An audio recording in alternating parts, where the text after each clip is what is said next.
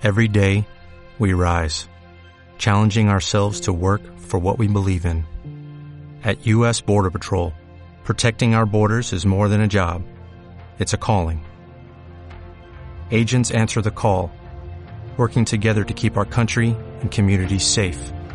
If you are ready for a new mission, join U.S. Border Patrol and go beyond. Learn more at cbp.gov/careers.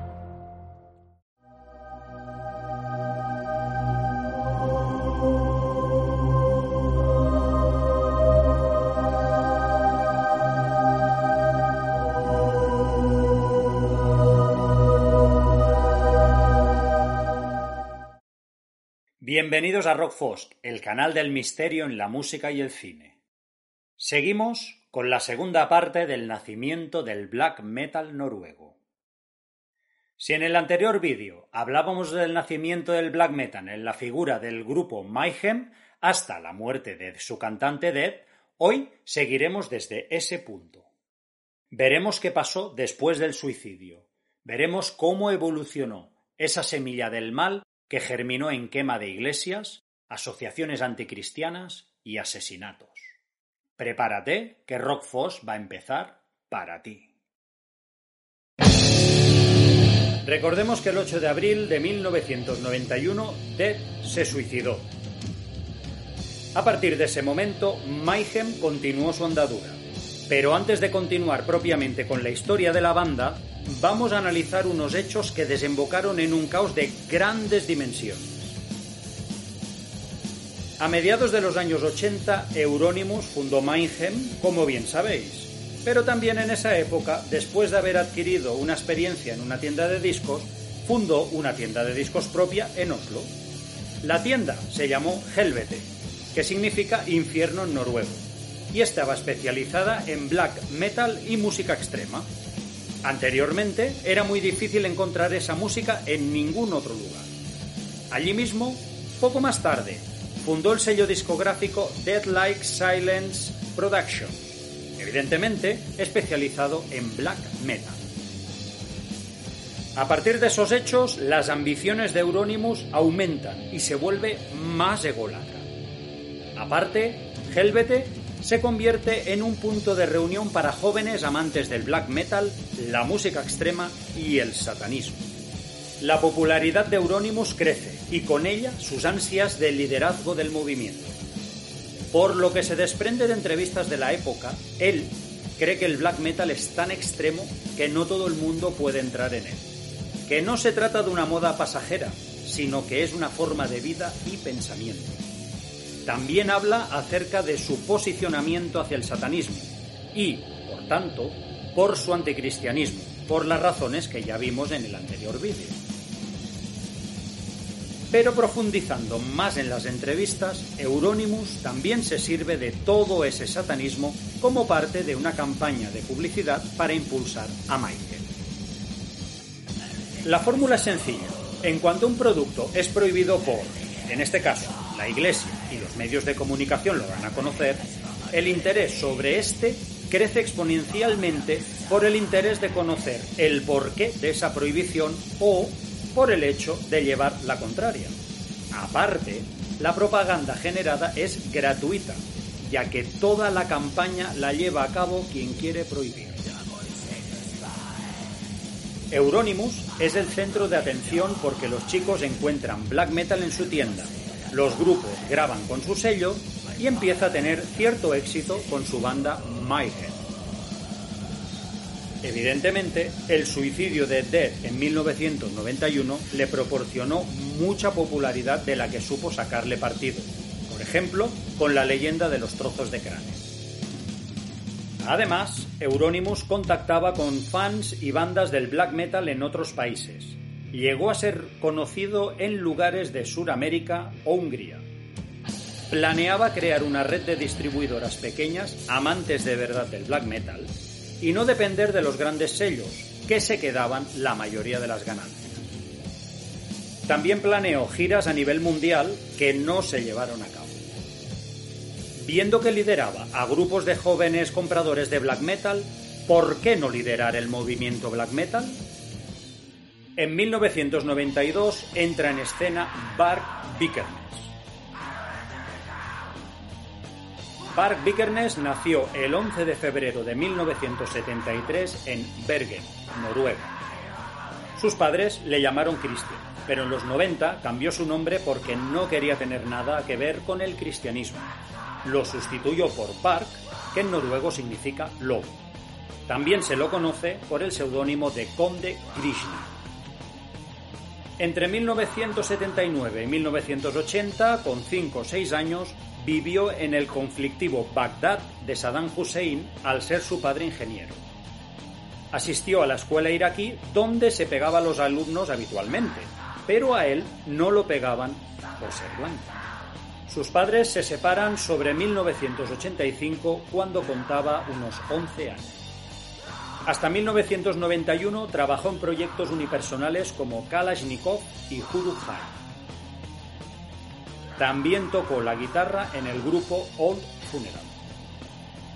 En 1991 publica en el sello discográfico Dead Like Silence Productions, propiedad de Euronymous, dos demos de su proyecto Burzum, del cual se encarga de la composición y letras, de tocar todos los instrumentos y cantar. Además, mezcla las canciones. Las copias se vendían en la tienda Helvete, propiedad también de Euronymous. Burzum significa oscuridad en lengua negra, el idioma de Mordor, inventado por Tolkien en El Señor de los Anillos.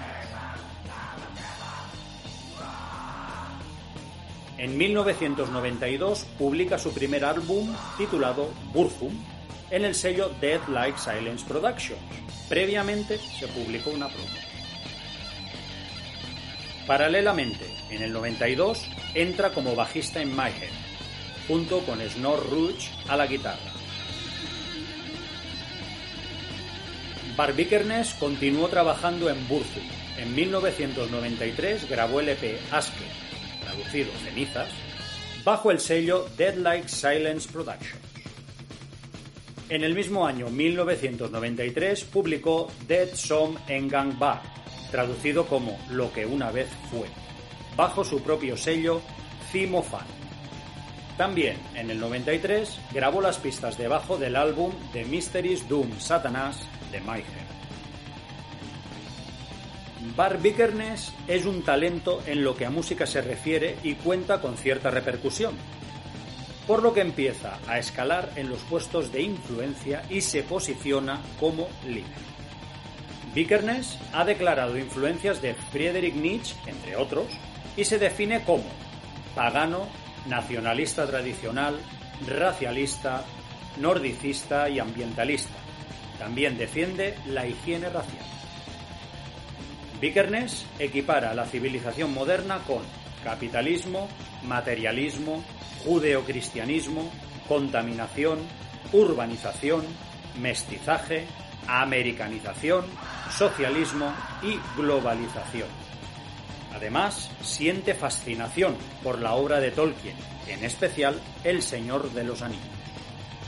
Ahora, ya tenemos dos personas muy influyentes con caracteres fuertes. Euronymous, con un pasado comunista, y Vikernes, más simpatizante del nacionalsocialismo. Empieza la guerra del poder. El movimiento Inner Circle empieza a inicios de los años 90. En un primer momento se trataba de predicar el satanismo que predicaba Euronymous, lo más parecido que tuvo a tener su propia congregación de fieles. Los primeros integrantes fueron seguidores de black metal que tenían como punto de reunión la tienda Helvete y las bandas más influyentes del black metal noruego de aquel momento. La tienda Helvete fue el punto neurálgico del movimiento. Allí, en las reuniones, Euronymous explicaba cómo torturar, entre otras lindeces. Claramente, Inner Circle era una asociación anticristiana. Barbikernes entra en contacto cuando publica los álbumes de Burzum en el sello de Euronymous y los vende en su tienda. Enseguida se erige como líder. Entonces la secta se divide en dos facciones. La facción satanista que lidera Euronymous, que, entre otras acciones, profanaban cementerios, y el paganismo que lidera Vikernes, defendiendo la expulsión del cristianismo de Noruega y la restauración de las religiones paganas. Se dice que el Inner Circle se encargaba de controlar las ideas de todos los grupos de black metal noruegos de forma que, si no estaban bajo sus cánones o su música no era suficientemente satánica, los amenazaban o agredían. Por eso también se les conoce como Black Metal Mafia, Black Militia, Black Metal Circle y otros nombres. La base de las dos facciones era cometer actos ilegales en la lucha contra todas las religiones organizadas existentes en Noruega, en concreto la cristiana, a la que consideraban opresora. El movimiento se tomó muy en serio, quizá demasiado, y las cosas llegaron más lejos de lo que nadie nunca esperó. Por una parte, existía la lucha por el poder por parte de Euronymous y Bart Vikernes, lo que llevó a una competición por ver quién era más extremo. Los grupos de black metal tenían que seguir ese estilo de vida y ser dignos representantes del género. De lo contrario, podían sufrir agresiones. Muchos grupos ya estaban de acuerdo con las ideas del Inner Circle y se unieron voluntariamente. La música servía como adoctrinamiento satanista. Por otra parte, el fanatismo de algunos seguidores, jóvenes en su mayoría, que se veían integrados en un grupo en el cual podían cometer acciones violentas y ser reconocidos por estas, desembocaron en una espiral de violencia que llegó a cotas nunca imaginadas. En esa época se cometieron asesinatos, profanaciones de cementerios, sacrificio de animales y quema de iglesias cristianas. Noruega que por norma es un país pacífico, quedó en shock ante estos acontecimientos. Se pudo haber llegado más lejos aún, ya que algunos integrantes querían sacrificar a sacerdotes en sus iglesias antes de prenderles fuego. Esto nunca llegó a ocurrir. Cuesta entender que en una sociedad del bienestar tan pacífica como la noruega ocurrieran estas atrocidades. Jóvenes con estudios, sin penurias económicas, protegidos por un sistema carente de corrupción, próspero y seguro, se dedicaban a cometer los peores actos vandálicos que recuerda Noruega. Quizá el hecho de tener un invierno casi eterno o estar sumidos en la oscuridad despertó esa maldad. ¿O quizá fue la rabia contenida por siglos del paganismo más reprimido? ¿Puede que vieran peligrar su sistema a causa de inmigrantes? ¿Acrecentó esto el sentimiento de identidad nacional o escandinava Liektet en noruego basándose en la memoria cultural vikinga?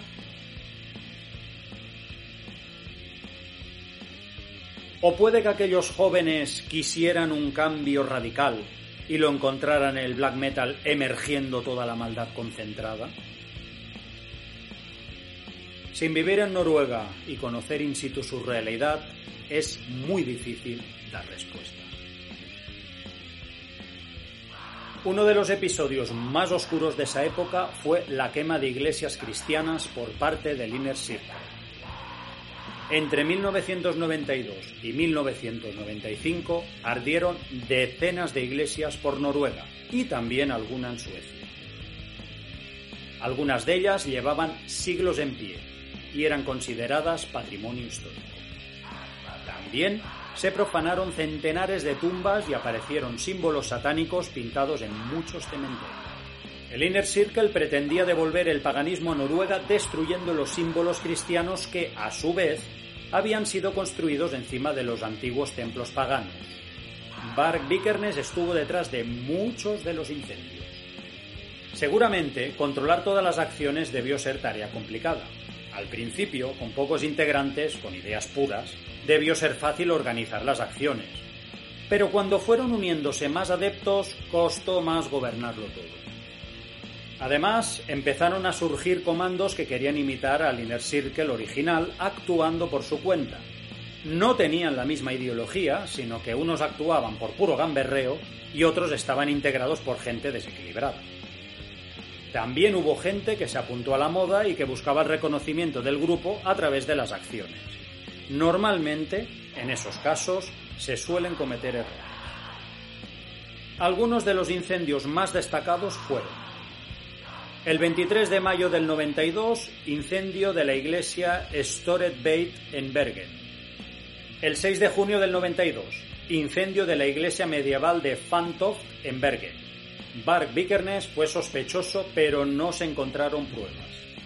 Una foto de la iglesia quemada fue usada como portada del álbum de Burzum Ask. Toda una declaración de intención. 21 de agosto del 92. Incendio de la iglesia Holmen. Vikernes y Faust fueron hallados culpables. 13 de septiembre del 92. Incendio de la iglesia de Skov. Vikernes y Samot fueron hallados culpables. 24 de diciembre del 92. Incendio de la iglesia de Asan. Vikernes y John Inge Turnsberg fueron hallados culpables.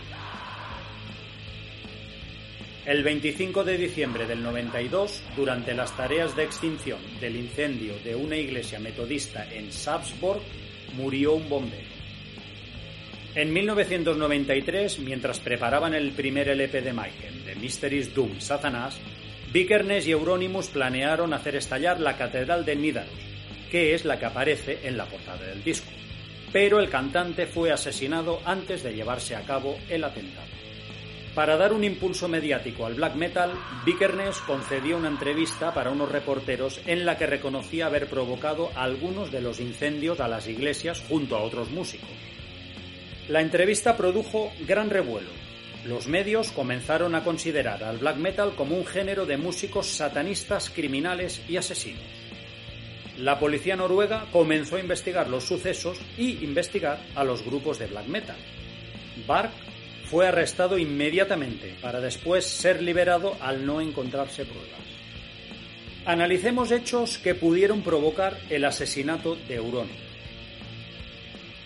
1. Parece ser que Euronymous no tenía suficiente dinero para el proyecto Burzum. Vikernes prestó una suma elevada de dinero que debería haber recuperado con la venta de las copias. El caso es que no recuperó el dinero, perdiendo así el aprecio hacia Euronymous. Por eso, Bart intentó crear su propia productora, Cimofan. 2. Cuando la policía arrestó a Vikernes por la entrevista autoinculpatoria de algunos incendios, Euronymous cerró Hellbete, lo que provocó una decepción entre los fans del black metal. Vikernes, al que soltaron por falta de pruebas, lo acusó de ser estúpido y que no aprovechó aquel momento para generar mayor publicidad al black metal. También lo acusó de querer ser siempre el centro de atención y controlar toda la escena del black metal noruego. 3. Queda claro que existía una rivalidad para liderar el movimiento Inner Circle. 4. Euronymous se atribuyó los méritos de la quema de iglesias, cuando fue Vikernes quien planeó y ejecutó muchos de los incendios. 5. A raíz de la enemistad de ambos, tanto Euronymous conspiraba contra Bark como Vikernes conspiraba contra Euronymous. Por poner un ejemplo, Vikernes escuchó de alguien que Euronymous pretendía torturarlo y matarlo para grabar una snuff movie. Si era verdad o no, daba igual.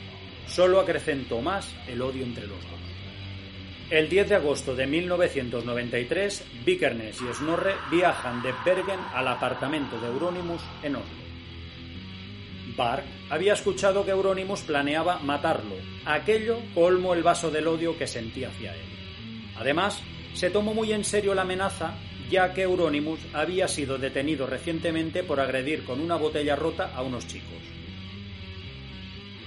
Llegaron bastante tarde y Snorre se quedó en el coche. Vikernes sube al piso con la excusa de hablar sobre un contrato.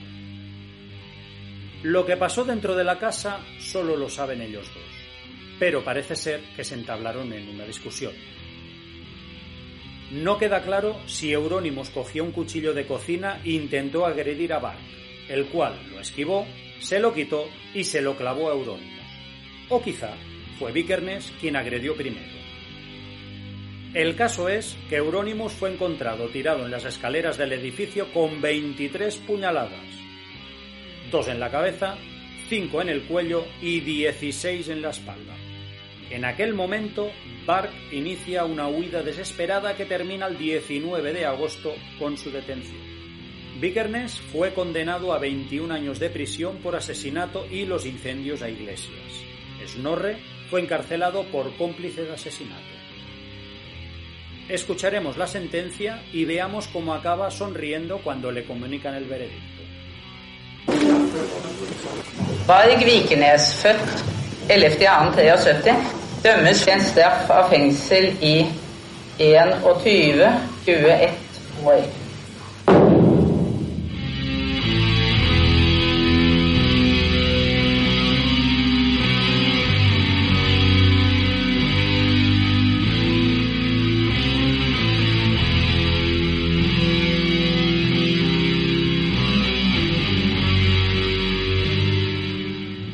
Estancia de Bark en prisión no estuvo exenta de polémicas.